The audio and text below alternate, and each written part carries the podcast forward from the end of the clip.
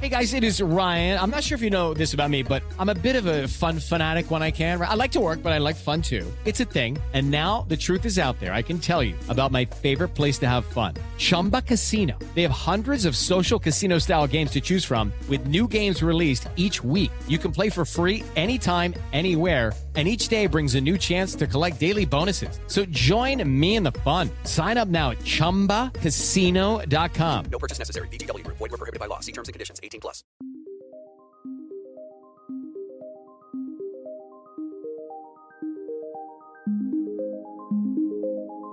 Hello, you found the portal. I'm here today with my guest in studio, Ben Greenfield, down from Washington State. Ben, welcome to the program. Thank you, and hello. And hello, sir. Um, so you are the first uh, health guest I think that we've had on the program. We can talk about other things, but you've had healthy guests. We've had health, just not health, health ish. Okay, yeah. Um, and what I wanted to talk to you about is a little bit this issue of how we sort through uh, our bodies and our minds as mechanical systems. What do we do with integrating the tremendous amount of, of information. Some some of the literature uh, in the uh, biomedical field is almost unreadable, and it's mm-hmm. extremely confusing. You have small studies. You don't have a lot of discipline across different uh, different fields to keep any kind of interoperability, and so. I've always been afraid to enter this space, but you've been recommended as one of the countries, or if not the world's top trainers. You've been a, an extreme athlete. You've been studying this from an academic perspective, and you seem the ideal person to uh, be our jungle guide into the wilds of what is known about us. Aside from the extreme athlete piece, I don't think masochism lends any any great deal of credibility to one. Aside from a little bit of, of time spent testing things like you know ketones and carbohydrate mixes in the trenches and finding out what might give you explosive diarrhea. But uh, but I I do love to read. I love to study this stuff. I've always been a, a voracious and curious uh, consumer. I just figure if we can profit from your pain, that yeah. seems like a pretty good deal. Well, yeah, yeah, maybe a little bit, uh, but yeah, you're you're right. It is difficult with you know closed access to many of these journals, and you know the ability to be able to review an abstract, and as we were discussing before.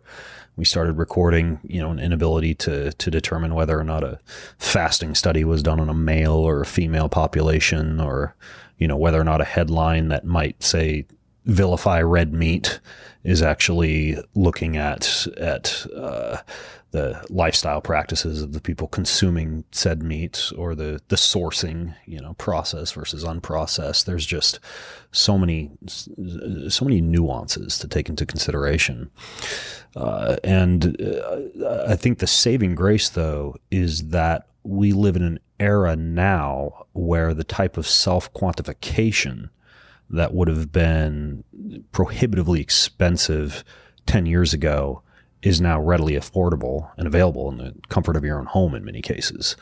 And so I, I think that, and we, we can delve into this if you would like, the ability to be able to gather data about your own body and then decide what type of nutrition or exercise or I'd supplementation protocol would be appropriate for you allows you to bypass a lot of this epidemiological data that paints with a, with a very broad brush. So th- these are all great topics. I mean, one of the great mysteries, since you've already brought up explosive diarrhea, we probably lost half our listeners with that one, is why is my you know why is my toilet uh, not a laboratory that is mm-hmm. always taking uh, data away from what I'm passing through me. Right, or your, or your your toilet paper, for exactly. example, your toilet paper and a dongle on your iPhone, and yeah, that, that's that's one of the tests that's certainly very helpful. I I think actually more helpful than these newer microbiome companies that are making a lot of predictions based on biome data collected from stool that don't have a lot of research behind them, such as, you know, we've tested your stool and determined that based on your biome data, you should be on XYZ probiotic that we are, by the way, manufacturing and selling. But there are other tests that you can do that I think are, are very helpful. And we, we could start with the bathroom uh, since we're there already. Uh, not literally. We're going to have to get back to the, to like just introducing you, but we're yeah, already. We're not actually sitting on porcelain. These chairs are more comfortable.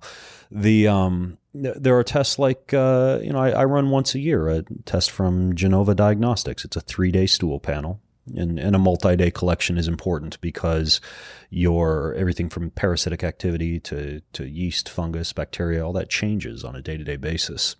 And you can learn a great deal about your gut and inflammatory markers in your gut, bacterial balance, the presence or absence of parasites or you know, a yeast or something like candida, for example, uh, by simply on a yearly basis doing doing a, a panel like this. You literally, uh, for three days in a row, just swab, and it goes into a little tube.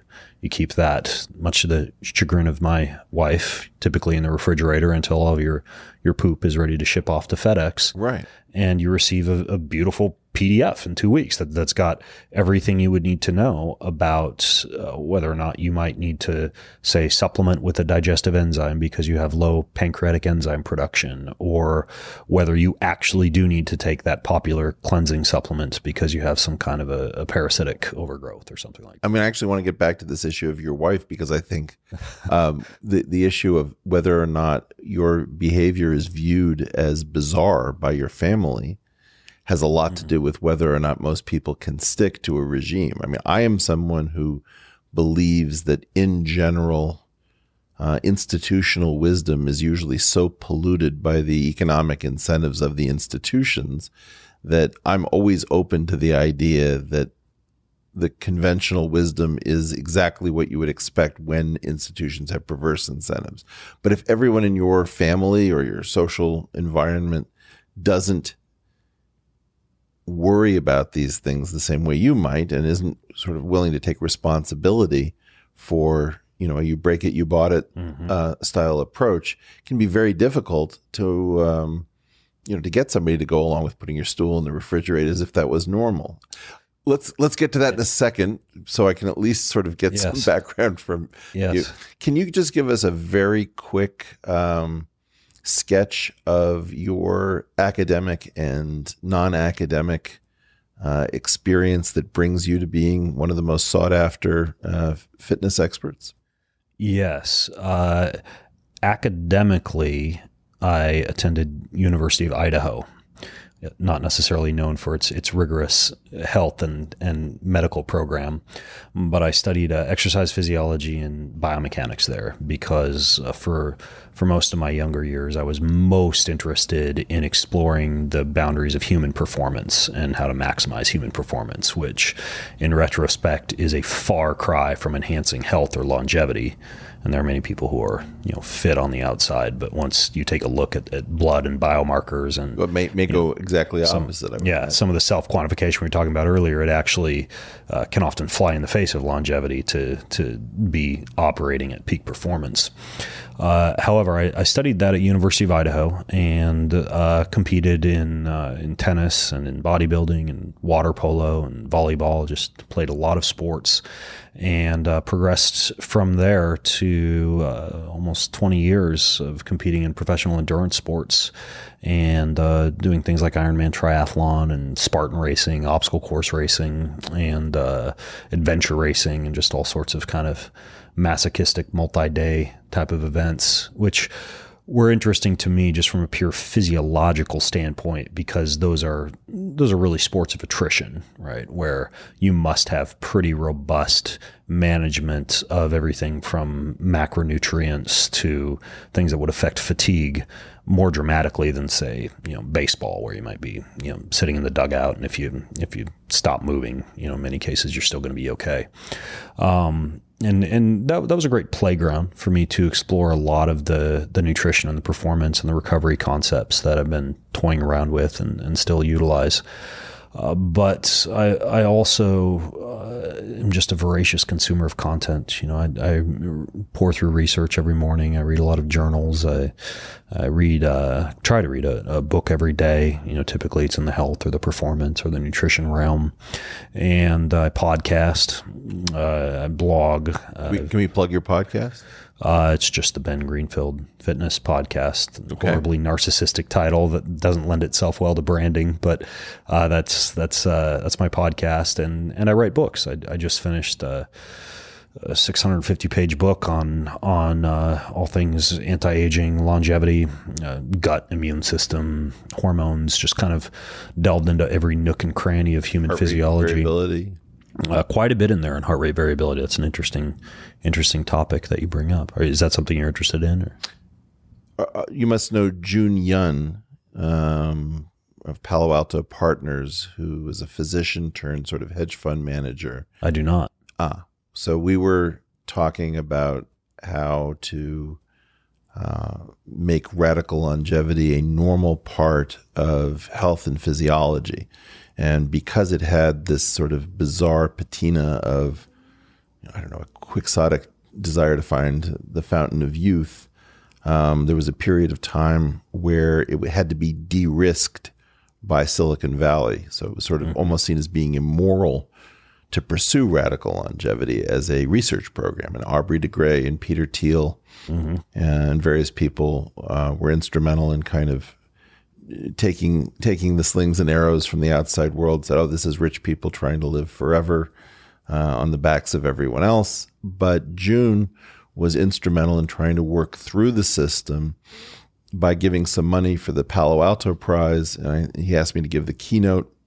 Um, and it was a lot about talking. I mean, we were talking a lot about if you strip off things like environmental insult or the burden of disease or self harm or all of these other things that one can die from, are you left in the end with trade offs between cancer and um, aging, senescence?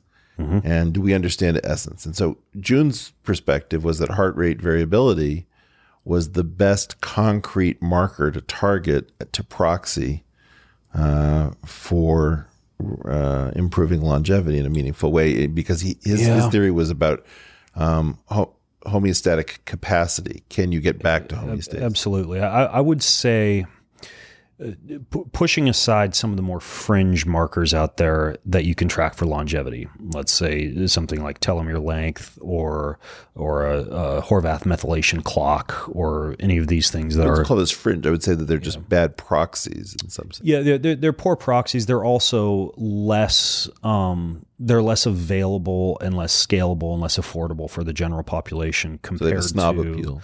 yeah, compared to what I would consider to be three very uh, useful markers to track overall health and and longevity, and that would be glycemic variability. And how often is the blood sugar fluctuating throughout the day, and to what extent is the sugar remaining in the bloodstream versus transiently passing due to, you know, physical activity or good insulin sensitivity or good blood sugar management? Something that can be measured via a twenty to thirty dollar uh, blood stick from CVS or Walgreens, or uh, something I, I wore the entire year last year and, and gleaned a great deal of actionable data from a Dexcom G6 continuous blood glucose monitor, which allowed me to see everything from blood glucose response to a cup of coffee to Must have amazing. plate of green beans to uh, to you know exposure to heat versus cold, and I learned some very interesting things. For example, uh, the the blood glucose rises dramatically in response to a cup of coffee, which is actually what you'd want. You know, it, it's mildly hypercortisolic, and you know it gives you a surge of energy. And that sugar, assuming that the coffee is is black and doesn't have a lot of calories in it, uh, that sugar is is mostly glycogenolysis. It's released from the liver, and it's a short spike in, in blood glucose and doesn't contribute a great deal to glycemic variability. But I found it interesting how high the blood glucose rises after a simple cup of black coffee in the morning. So it was a narrow peak. Narrow peak. Okay, you still think of yourself as a book person, but you really haven't been reading as many nonfiction titles as you would like.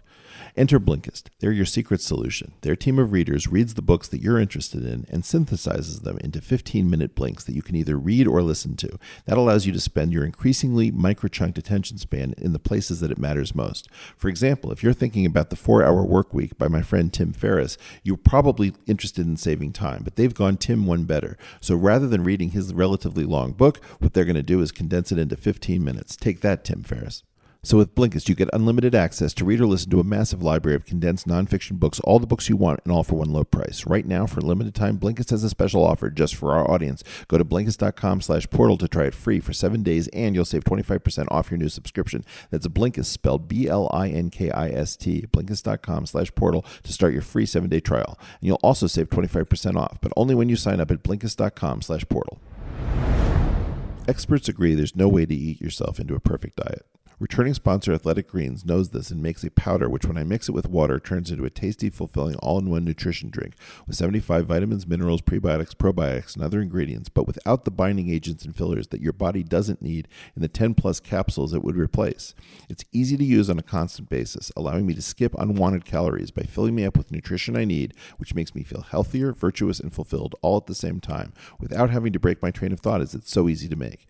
In fact, I'm almost all the way through the huge bowl of the greens that they sent to me initially and just less than 10 pounds lighter. That's proof to me that once introduced, I've been choosing to stick with this product having nothing to do with the sponsorship. So, whether you're taking those first steps towards a healthier lifestyle or you're already a seasoned athlete pushing for peak performance, Athletic Greens has you covered by taking the guesswork out of everyday good health and nutrition.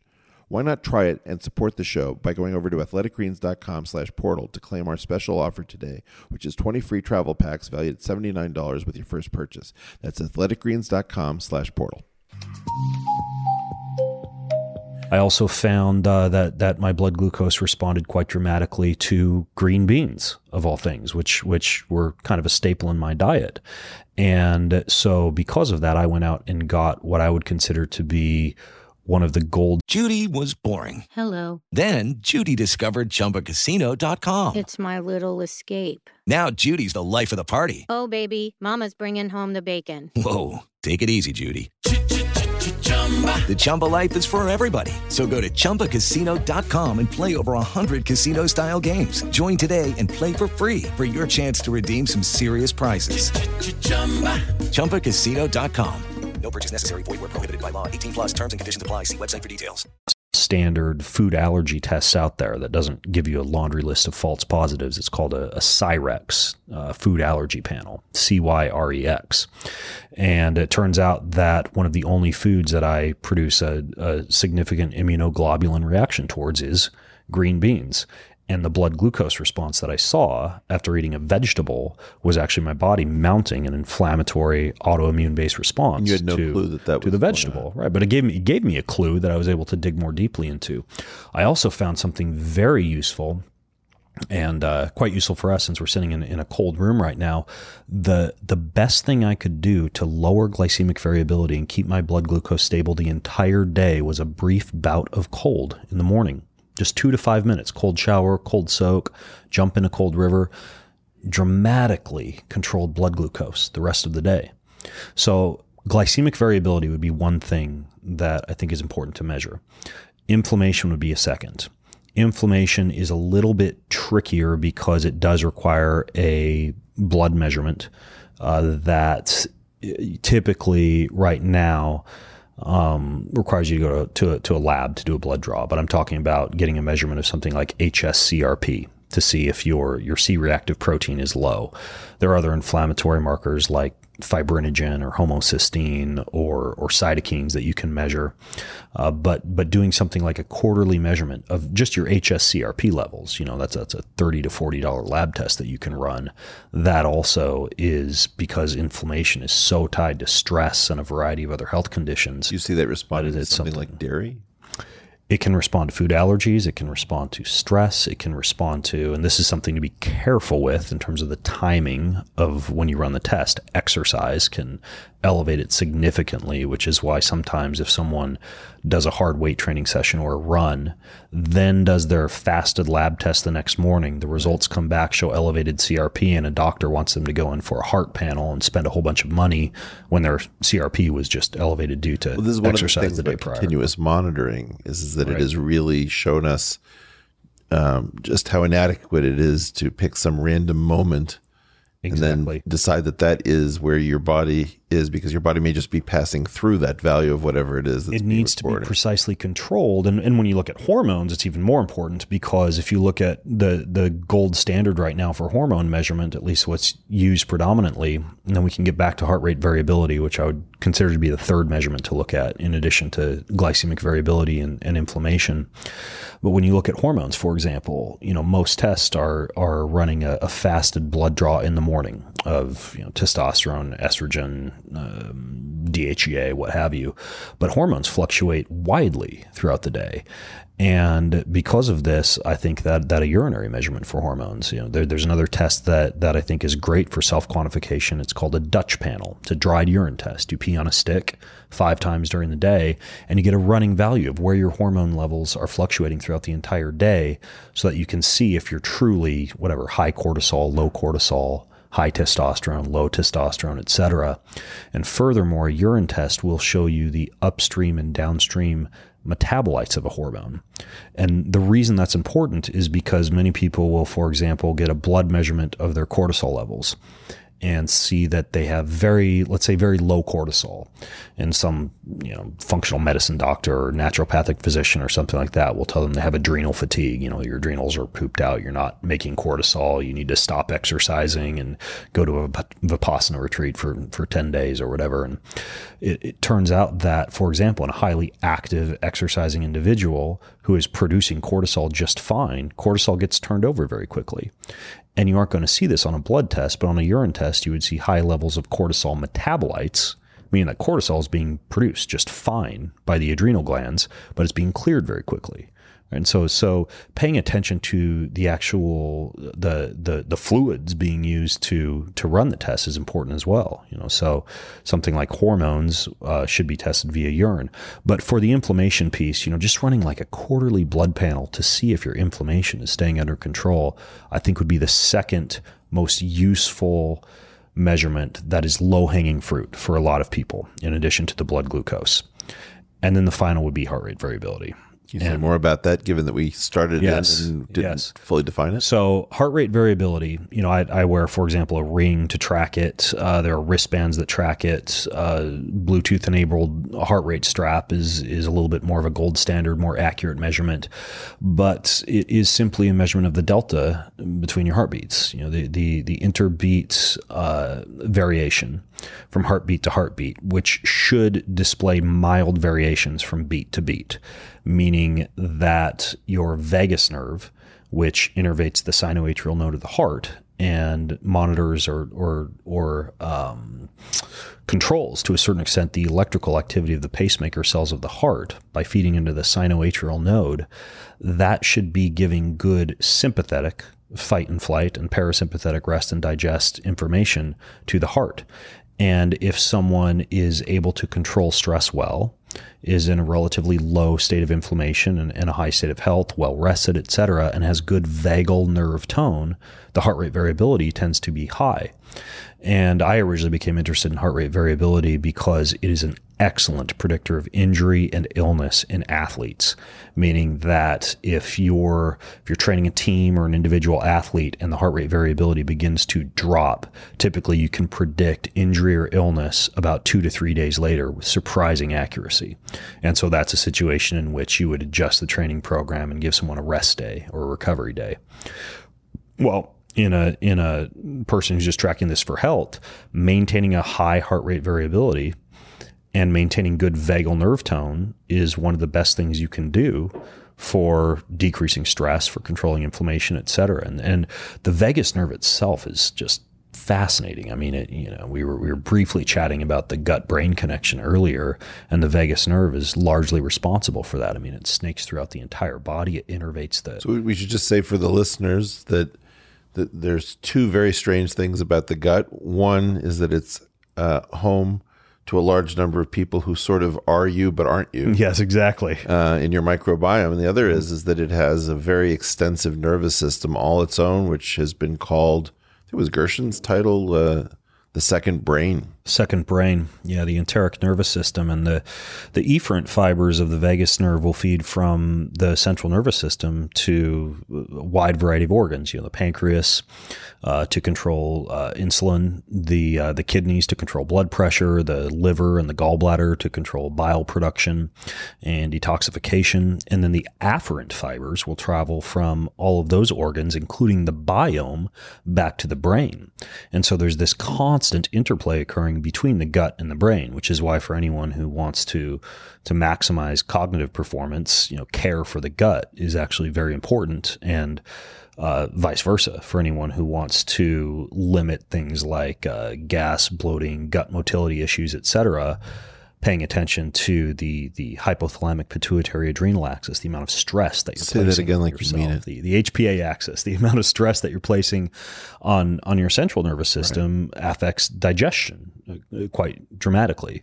You know, that's that's why when we have family dinners at our house, we all take a deep breath in through our nose, out through our mouth three times and we prepare our parasympathetic system for digestion. We're activating the vagus nerve and settling down stress from the central nervous system, which would impact the, the enteric nervous system. And when you look at research done on vagal nerve tone, there are a variety of things that tone the vagus nerve that increase heart rate variability. Uh, because a, a lot of the vagus nerve travels through some of the muscles around the throat and the neck, chanting, uh, singing, gargling. So, how much of our uh, religious and uh, cultural traditions are cryptic health programs that we throw over at our peril? They they are indeed. I mean that, that fasting originally was was a religious practice, not a not a weight loss or, or a ketogenic fad. You know, it, it's tied into, for example, the Mediterranean diet. That's the oft neglected thing that that people don't bring up when they talk about the health impact of the Mediterranean diet. Is if you look at the way that, say, the Orthodox Church practices the Mediterranean diet, there's a great deal of fasting. There there are periods of time spent in protein restriction. You know, we know that catabolism and the cellular cleanup, the what's called the autophagy that takes place during those periods of protein restriction, that's what has life extending properties. And and fasting is, is a is a big part of that diet as well. It's not just about, you know, unlimited breadsticks and goat cheese and you know oodles and oodles of extra virgin olive oil. I mean, there, there are other components of that diet tied into the the religious aspect, uh, and uh, alming, you know, such as in in meditation or the the breath work in yoga. These things can tone the vagus nerve. Cold water. The mammalian dive reflex that, you know, when a baby is first born and in many cultures would splash cold water in the baby's faces or for several months dunk a baby in cold water to tone the vagus nerve, to activate digestion, to activate the building of that biome we talked about all of these things are, are wonderful for the vagus nerve breath work. And so you can you can train and control heart rate variability and i really like that because it's so easy to track in real time. And i would say if you're tracking glycemic variability Yeah. inflammation and heart rate variability those would be those would be the three biggest things when it comes to health and longevity Friends, they say that bromance is dead, but a hundred years ago, Arthur Pitney, who invented the first commercially available postage meter, fell madly in love with Walter Bowes, who was obsessed with stamp canceling and his hatred of the postage stamp. Around the Philatelist of fin de Eastern Society, there was a business merger that dare not speak its name Pitney Bowes. But that was 100 years ago. What's going on now? Well, with Send Pro Online from Pitney Bowes, it's just click send and save for as low as $4.99 a month to save up to 40% off USPS priority mail. Plus, for being a portal listener, you'll receive a free 30 day trial to get started and a free 10 pound scale to ensure that you never overpay. Just think of it, friends. Print free shipping labels and stamps right from your computer. Schedule package pickups and track shipments from departure to arrival. Save up to 5 cents on every letter and up to 40% off USPS priority mail. And starting at $4.99 a month, you can also calculate exact postage online and avoid trips to the post office. How fabulous is that? Go to pb.com slash portal to access the special offer for a free 30-day trial plus a free 10-pound scale to get started. That's pb.com slash portal and experience the savings in your shipping costs with a free trial of Send Pro online from Pitney Bowes. Returning sponsor Skillshare is a huge hit with the portal audience of autodidacts because their approach to learning is to create a university on a website taught through small instructional videos organized into targeted and focused classes. I myself had a problem. I have an Instagram account, but it has fewer than 30,000 followers. Yet I noticed that many young people seem to get millions of followers simply by putting great photographs where they ask what bathing suit they should wear to the beach or perhaps would anyone like to meet them for drinks. Clearly, my photography was suffering. That's why I found Instagram worthy photography, shoot, edit, and share with Brandon Woelfel. He explained that there's actually a magical hour of the day in which to take your photographs, that you can edit some of the photographs in the camera, but others might benefit from Photoshop, which I'd never even considered. I found it to be a really easy and interesting introduction to Instagram worthy photography. Skillshare is a proud sponsor of the portal. Explore your creativity at Skillshare.com slash portal to get two free months of premium membership. That's two whole months of unlimited access to thousands of classes for free. Get started and join today by heading to Skillshare.com slash portal. That's Skillshare.com slash portal. Well, that's very helpful um, that you're narrowing it down to three things that many people will never have heard of or, or thought about. Right. But that are easy. But the thing that I want to get at, and maybe this is a g- good place to break, um, most of us don't know how to think about these things. I can't tell you the number of times I've been walking down the street and somebody says, "Wow, would you look at the nerve tone on that?" I mean, nobody nobody talks these terms. Vagus nerve on that baby. I know. Yeah. Um, that we we don't know how to think about all of the messaging chemicals. All of, you know, the if you ask people to break down the body into three layers, how many people would come up with cytology, histology, physiology, and anatomy? We don't. We don't remember all the cranial nerves. We don't. we Can't quite keep straight what the pancreas, the gallbladder, and the liver are up to. cranial nerves. Yeah. Um, it, I I remember the the the the pneumatic on called old the, the pneumatic on old Olympus towering towering tops of Finn and German, viewed some hops. Hey, I never get a Just don't ask me to name them all. Yeah, yeah, yeah. That's funny. I hadn't thought about Yeah, that in a long yeah. time. Um, we don't know how to think about our bodies and prioritize these things. In other words, if somebody says, "Look, I don't want to get this deep into what it is that you're talking about. Here's my time budget. Here's my mental budget. What can I afford to think about without feeling lost?" Because I think one of the things that I, I find very off putting is that there seems to be kind of a Rubicon. Either you go in for this health thing and it becomes a large part of what you discuss every day with your health friends, or you're sort of frozen out on the other side of this thing, not quite sure of yourself. You know, in some ways, people feel the same way about this as they feel about mathematics. They're lost. Mm-hmm. Yeah. Yeah.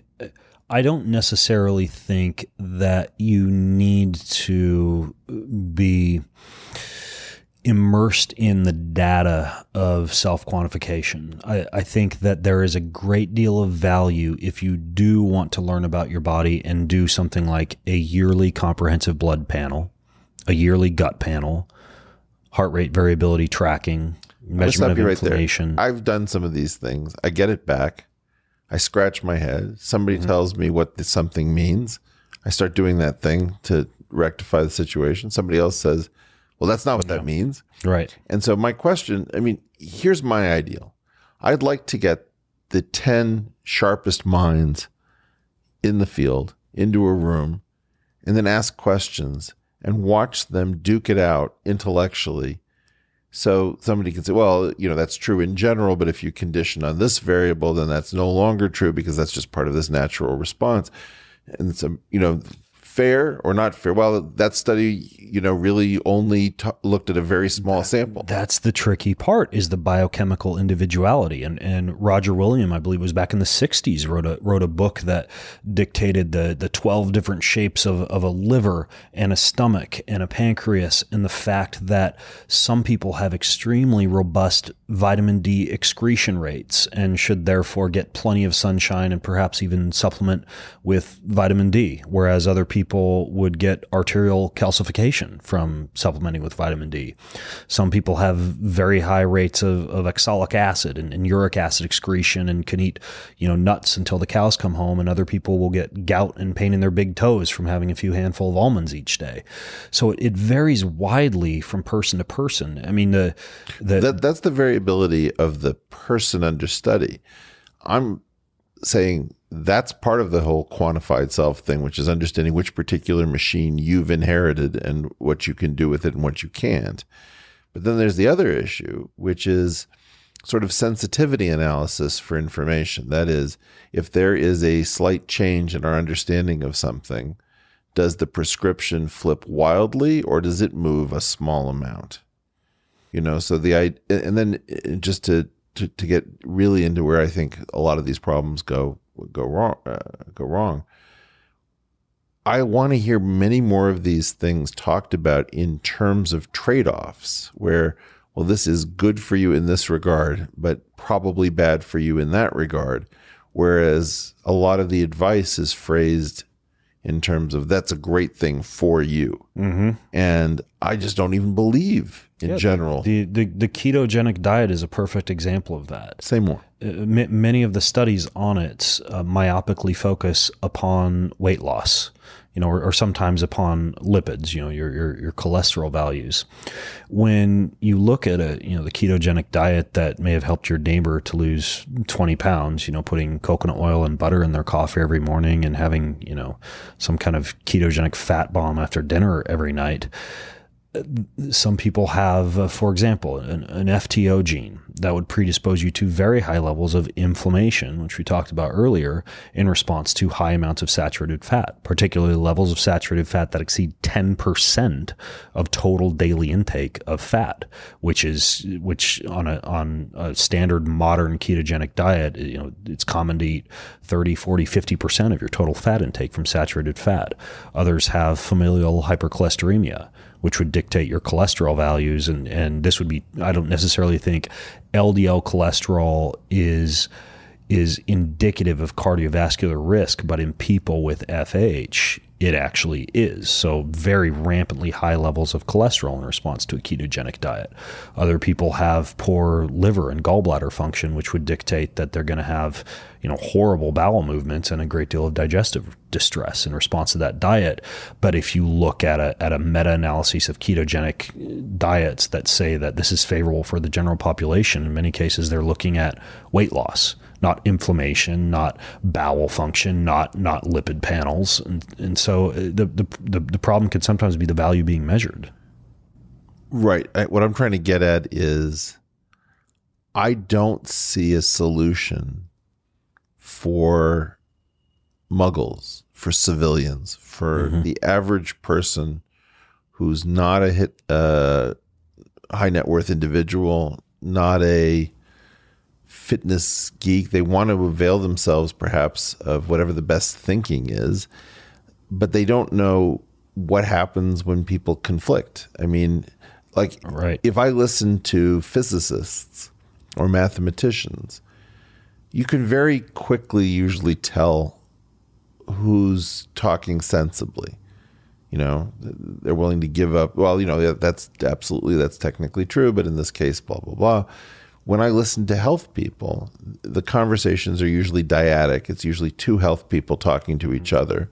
Yeah, and often with a great deal of conflict of interest because there's a there's a diet book or a supplement company involved. The, right. So conflict of interest is terrible within the health institutions. It's terrible within the anti anti institutional uh, experts as well because of uh, the fact that there are products on the other side of this thing. And then there's this question that every single biological system I've ever studied is incredibly complicated. If you look at the cascades, you know, just from one homologous system to the next, they're totally different. It's very hard to figure out um, what we're talking about in trade-off space. You can measure a bunch of stuff, but even there, uh, if it doesn't uh, uh if it doesn't lend itself to continuous monitoring through a cheap device, a relatively cheap device, um, you can be pretty unclear as to whether or not those values even really represent you. Right. And and and from one standpoint, it's a frustrating conversation because it is such a soft science and because there is so much biochemical individuality. At the same time, to me, it's it's an exciting and promising conversation because I believe we're on the cusp of everything from you know uh, microneedling patches that can be you know slapped on and you forego the trip to a laboratory, you put an envelope, you mail it off, and, and you have all the data right there, hundreds of blood biomarkers from the comfort of your own home to, you know, iPhone dongles or anything else that could be used to collect this data. If we were to combine that with AI or algorithms that can actually feed through that data and produce um, uh, digestible information that's understandable to the general public and people can take their health into their own hands using easy self-quantification combined with you know essentially using using AI and algorithms which I have a hunch you know a great deal more about than I do. I th- I think that that is that's the promising future of healthcare and self-management so we're in, an, in an intermediate state right now. We're in an intermediate state and and there are companies working on this but I think that the difficult piece is curating and collecting all the laboratory measurements that are going to give the most useful and actionable data because it can't just be you know I, I said like a microneedling you know uh, uh, patch that you could you could put on your arm but we already talked about the urine. We talked about the stool right? You have to collect more more fluid from the body than just blood. Um and, I also feel like when- that should be done passively. what do you mean uh, My toilet should be a laboratory. that'd be amazing Yeah. that'd be absolutely amazing i mean if it can have a I mean, I'm confused It as can, to why it can have a worried. hot, cold, warm bidet and I know. vibration and, and wipe your ass for you. It should be able to collect. I mean, it the feels to me like the Japanese Yeah. have, have thought about all sorts of aspects Yeah. of my comfort and luxury, and what I really want to know is my markers. Yeah, and and it shocks me that that doesn't yet exist. The ability to be able to more easily and precisely quantify this, and then have it fed into an algorithm that will spit out actionable data that's easy to understand. But the fact is, um, I should say, to my knowledge, it doesn't yet exist. And I'm pretty plugged into this sector when it comes to all the different ways out there that one can test and the different companies that are doing the testing and the, and the information they're putting out.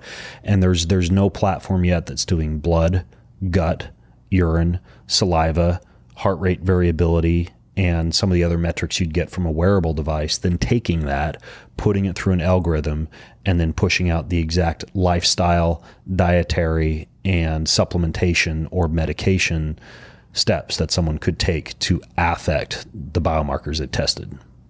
Well, another thing that I would love to see this coupled to is some sort of a software product that has the 15 leading uh, health and performance experts um, talking about the same data. So, just the way you have market analysts and you want to see whether the market analysts are all talking to each other or whether they're disagreeing.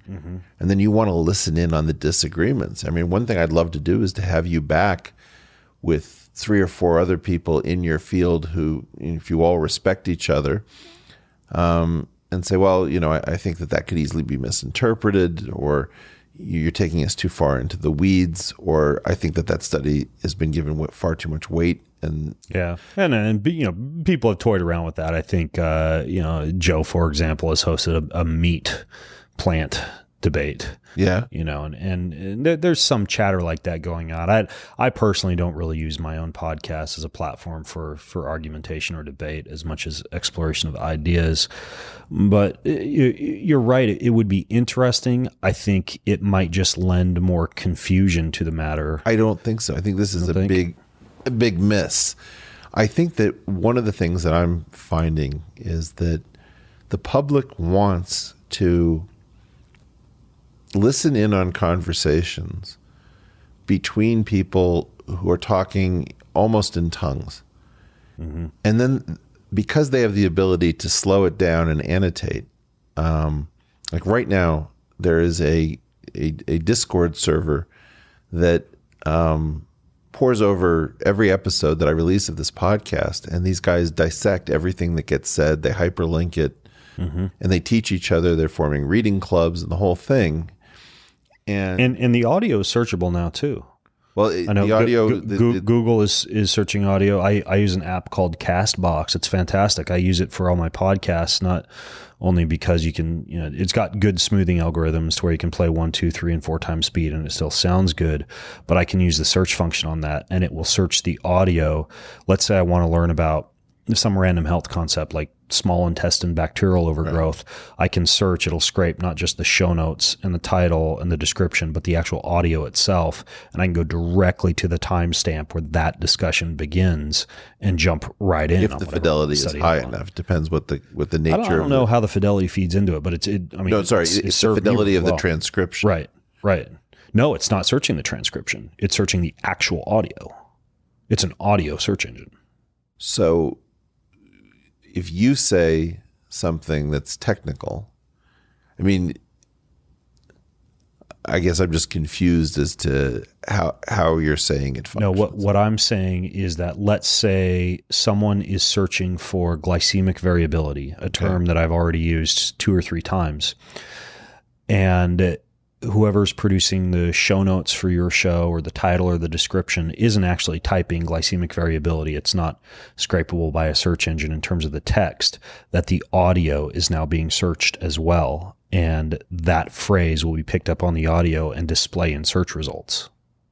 Okay, but it has to have a, so if you if you put in the search as a sound and then it's looking for some comparable sound. Exactly. But it may miss in, in a highly technical in highly technical speech. I don't know that we're there that it's hundred percent. Yeah, I don't I don't know the level of accuracy, but I, I've found it to be of great utility. So leaving that aside, I mean the, the the point that I was trying to get at more was just that if you had like health UFC where experts go at it with each other. What's what's the old MTV the the death death death battle? Oh yeah, it's yeah, called? yeah. the death battle. Those claymation. Yeah, yeah exactly. Yeah, like that. Exactly. Well, but I think that's what people want, and they they believe in some sense that once they can hear a group of experts sort of handle their concerns, it's they don't have to be the one filtering what's what's durable, what's ephemeral, what's what's a fad, what is fairly solid. I think you know that's the that's the great appeal of listening in on an expert conversation when you have a community that's actually dissecting it and is able to to do more with it. Yeah, I think as as long as people are aware of any pre-existing bias, you know, because there's everything from you know the the investments that that expert might be involved in to the supplement companies they might own to the the dietary books that they wrote five years ago that they're still married to, even though research has changed because those diet books have served them quite well from a monetization standpoint. I mean, there's there's a lot of kind of back end issues you got to pay attention to, but but yeah, I mean, it, it would be interesting at least. Let, let me do something dangerous for my own podcast. I have a few products that have uh, health implications that some of which I've come to really like. Are you familiar with any of these cooling systems for mattress pads so that you don't wake up in a pool of your own sweat? Yes. Uh, the the bed jet. I'm familiar with that one, which uses air to cool. And then I personally use one called the Ooler. Uh, my wife has one as well. I don't think it's ever been flipped on. You know, returning to your your uh, allusion to uh, to the to the bizarre health practices that spouses sometimes don't adopt. But uh, I That's the I great thing about the Ooler system because you and your wife don't have to have the same set. Yes, yeah, and and I I find it useful. Yeah, I can set it at 55 degrees. Um, you know, I, I would say uh, f- j- just when you look at, at a lot of the wearables out there, one of the sleep metrics that people struggle with the most is deep sleep. Right. During which a lot of the, the nervous system repair and recovery is going to take place. I mean, memory consolidation and, and learning short term to long term. things like that would occur during dreaming during the during the lighter REM sleep stages. But deep sleep is, is particularly important for recovery and seems to be the one that people struggle with the most. And the two things I have found to impact deep sleep the highest are sleeping in a cool room, sleeping on a cool surface. If I've done anything to heat the body, such as a heavy meal or a heavy exercise session within three hours prior to bedtime, some kind of cold walk or cold shower, something to cool the body back down, and wearing wool socks to bed. And that where when you wear socks to bed, it actually cools the rest of the body. So that and higher dose CBD have been the two things that have increased my deep sleep the most. So yeah, I sleep on one of those pads. Uh, So that's by the way, that's the spon the one that you sleep on is my sponsor, which I did, that, which I didn't mention. Yeah. yeah, I'm still it- confused about whether they're calling it the chili pad or the Ooler, but it, it's. Well, I think they have company, two different products, Yeah. but that was my favorite find of 2019 because I didn't know, and I again I like the pad really cool, Yeah. but I like the comforter to be really warm. So I don't even know what it is that I'm I'm interested Yeah. in. Well, that, it's it's interesting because um, there's there's actually a couple of interesting things. A, I think it is at Stanford that they have research now that cooling the forehead is particularly helpful for sleep latency, meaning shortening the time that takes you to fall asleep. So they've just developed uh, th- this company called I think it's Ebb. I'm I'm not financially affiliated with them at all, but it's it's a it's a headband that cools the head as you're falling asleep, and and it's similar to the chili pad except you wear it on your head, and then the um the the other piece. Tell me, are wives into this? the- what's that? Do wives think this is attractive looking? Please no, say yes. No, not in the least. Uh, the the chili pad can be set to to switch to a, a warm setting at whatever time you want to wake up. So it'll Right. slowly warm the bed as you wake. I haven't messed around with that function at all. I just set it at 55 degrees and pass out. But it's useful. So so I would say yes, there's something to the idea of sleeping on a cool surface. Absolutely. I, I remember the other thing I was going to say is, uh, uh, you know, people talk about sleep hygiene. You know, absence of light, presence of cold, a silent room, Red versus and I blue light. Right. My my entire bedroom is red incandescent light bulbs because you don't have any suppression of melatonin levels when you flip off the lights at night to pee or when you're getting ready for bed at night. But I think one thing that folks neglect in sleep hygiene is safety. Right. This comes all the way back to the vagus nerve and activation of the parasympathetic nervous system. The same reason that you would take three deep breaths and chew your chew each bite of food uh, with, with with pretty high frequency. Uh, if you are sleeping and your brain is convinced you're in a safe environment, you sleep much better. You know, this is why so many people struggle with sleep when they're traveling. Uh, I've found one of the best things, aside from never having my laptop in the bed, because if my brain associates the bed with work, you get sympathetic nervous system activation and lack of safety. One of our biggest battles. So the- I the can't laptop- Oh. stand bumping into the metal of a laptop. even if I'm in a small hotel room, the laptop I just don't allow it near the bed. It's always somewhere else in the room. If I want to lay on my stomach and work on my laptop, it's on the floor.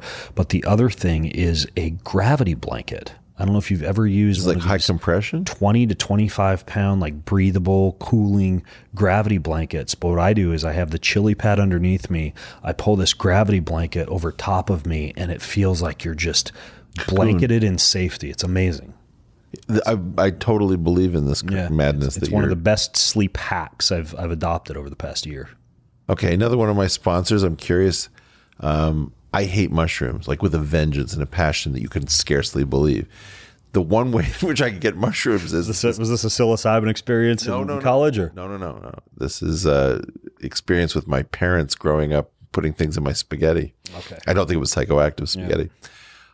I actually love this company that puts mushrooms in coffee and tea. Mm-hmm. And because I'm able to get it in, I, I think that it has some kind of uh, psychological impact. I can't prove it, but I believe that mushroom chemistry is incredibly powerful. Are you a devotee of any of these particular, i am like chaga, Uh, lion's mane, and other mushrooms? the the cognitive piece I find particularly intriguing because if you if you look at this idea of the doctrine of signatures, it's this idea that the way that things look in nature indicate the the biological impact they might have on the body. So Like we know that so we know that walnuts have high amounts of choline and DHA in them, and they're good for your brain.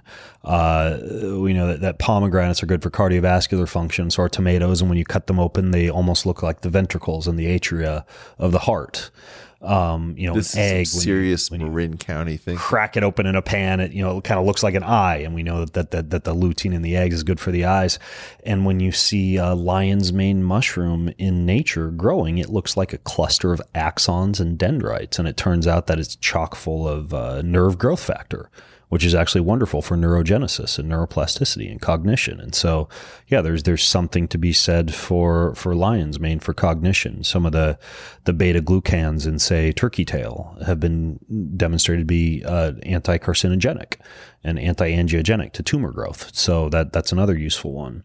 Um, I use reishi mushroom for relaxation. You know, cordyceps is good for These are all the ones in pre-workout. Yeah, yeah. There's all sorts of, of interesting blends out there. Uh, so so yeah, I'm a fan of I'm a fan of mushrooms. I think I think they have a, a lot of utility.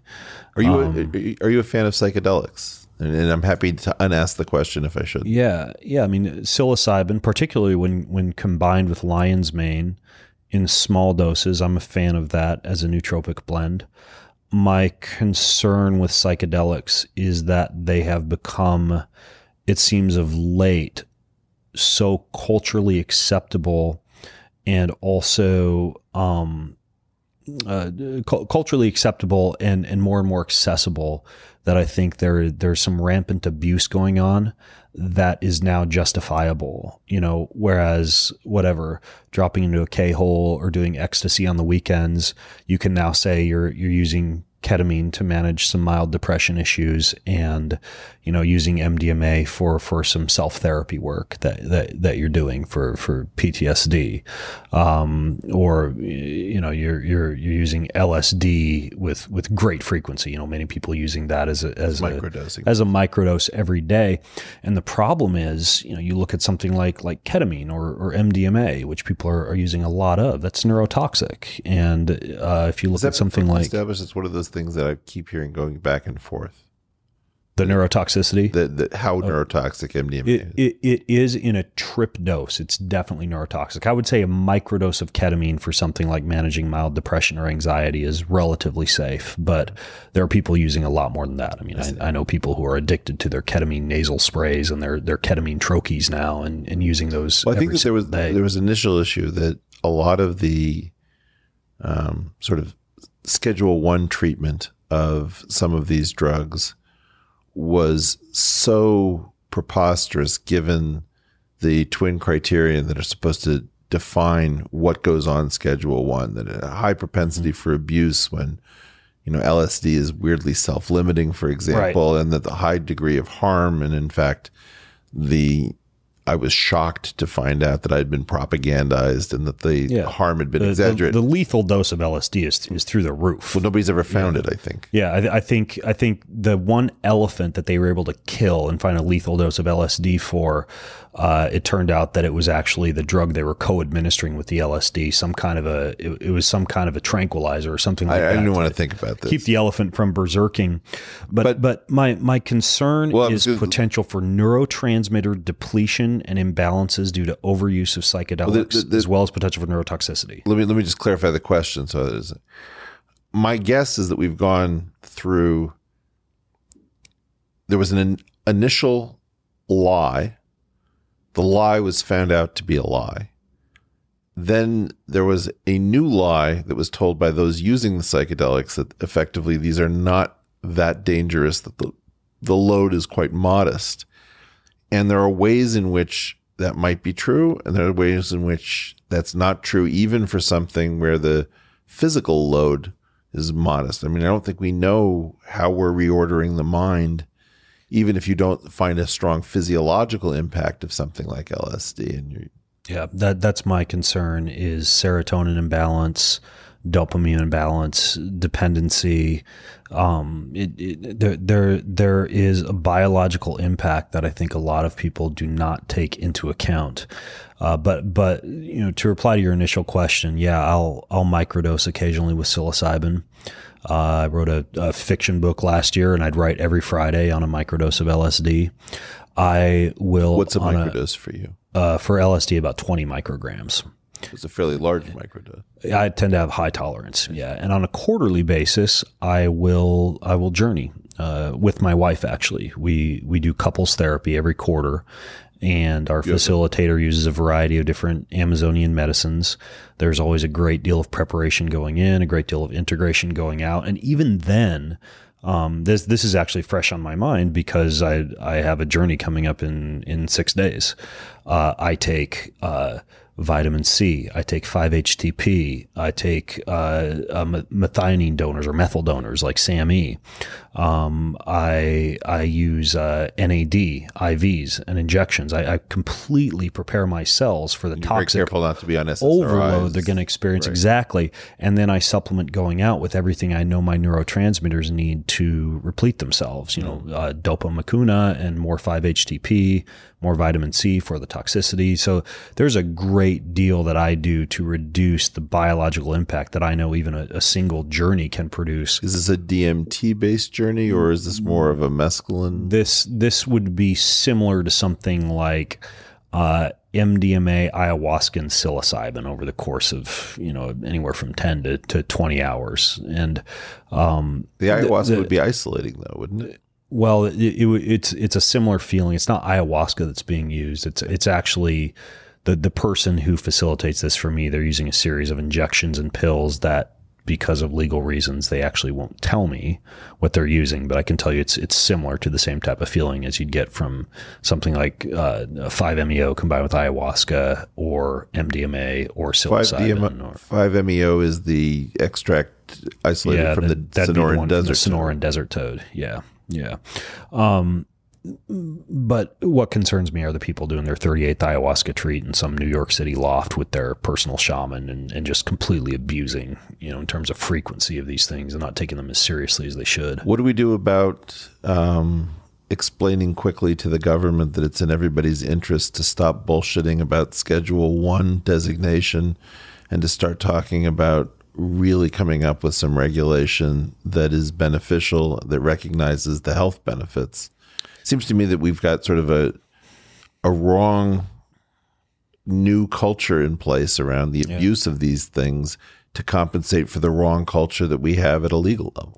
I think Johns Hopkins and the, and the MAPS Foundation, they're beginning to roll out good research that that's actually being paid attention to. I think academic institutions are doing good service for that. I think that the implementation of physician Or shut at NYU at the same time. Right. NYU physician assisted PTSD and trauma clinics that are using ketamine or or what I would imagine pretty soon will be psilocybin under physician supervised protocols with proper integration and, and proper medical management going in and going out. I think that that will will be something that we see with increasing frequency, you know, actual physician overseeing clinics. I Do you think that there's an aspect where we're expecting the physician to step into the role that a shaman Yeah. previously inhabited and that maybe physicians aren't really they may be more medically skilled but that a lot of the impact is not at the level of there's a there's there's a need for physician education programs. Absolutely, I know that uh, uh, you know Field Trip, which I think is rolling out in Toronto, L.A. and New York over the next year. They're combining like physician education programs with physician clinics for things like PTSD and trauma, using plant medicines or using ketamine. But yeah, I think we're going to see this strange kind of like hybrid physician shaman type of model where folks are actually educated in clinical management, medically educated, but also have a working knowledge of things like Amazonian medicines and you know integration and Music are able to facilitate as well. I think the music is huge. I, think that when you look at, you know, I, I was even toying around with some apps because I love to play handpan and guitar and ukulele, and there are cymatics apps that you can download that will translate the music into recognizable geometric patterns.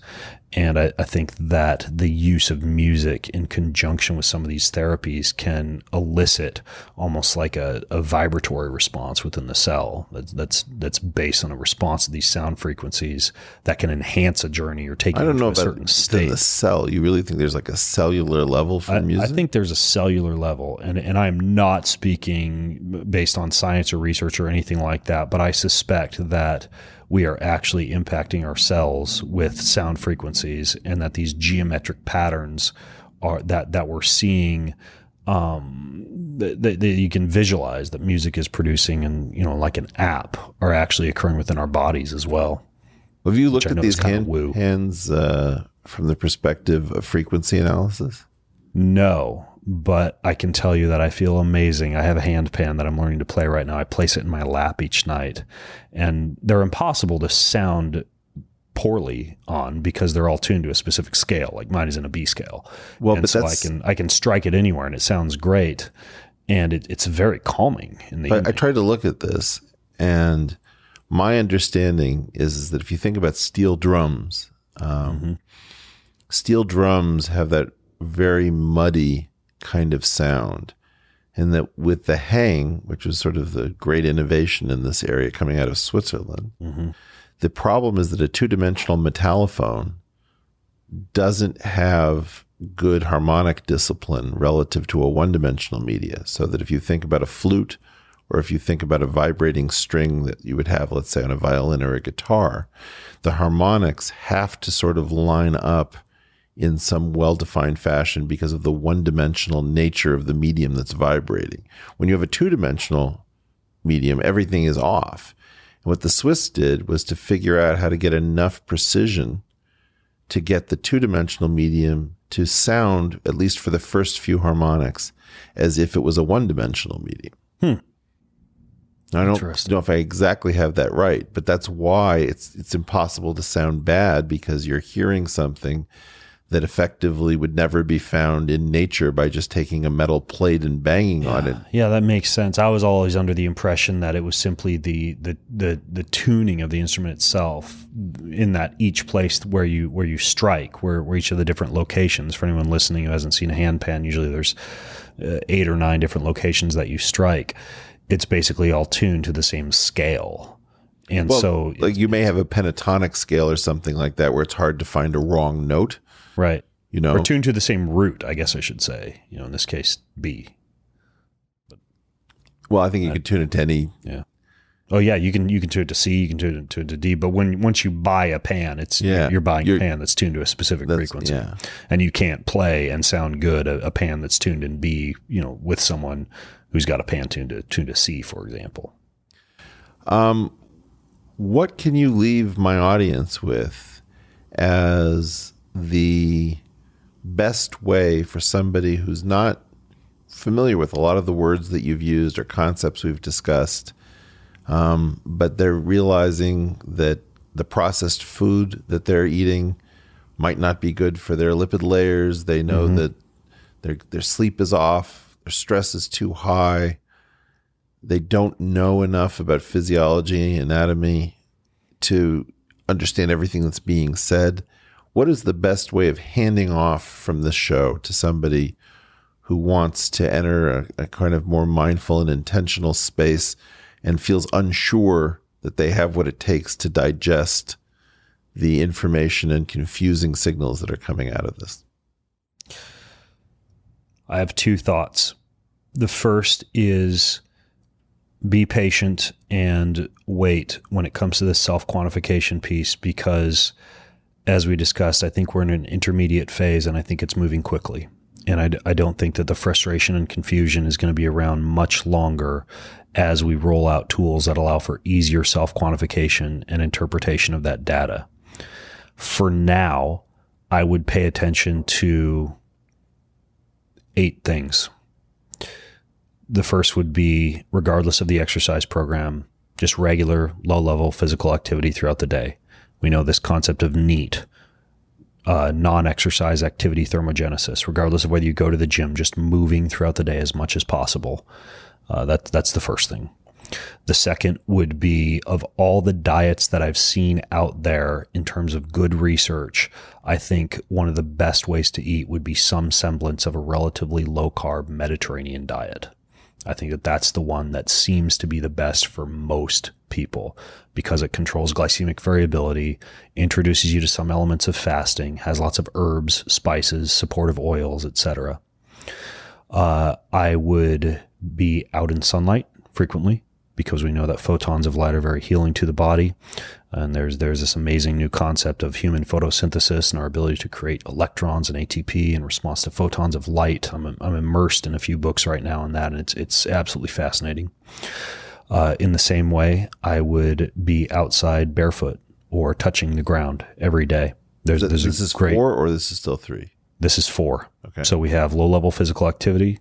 We have some kind of a low carb Mediterranean type of eating approach, exposure to sunlight, being outside barefoot or in touch with the planet, which allows for, if you look into the research on earthing or grounding, a great decrease in inflammation and improvement in a, in a wide variety of health parameters. These If you're just- fingered Vibram type. these are not grounding shoes, but but it, going outside barefoot you know, without big rubber soled shoes on. Um, introduce heat and cold. We know from Finnish longevity studies, for example, that sweating or being hot on a frequent basis is very good for the body. And we know that cold thermogenesis, cryotherapy, cold showers, things like that are wonderful for things like weight stability, nitric oxide production, blood flow, etc.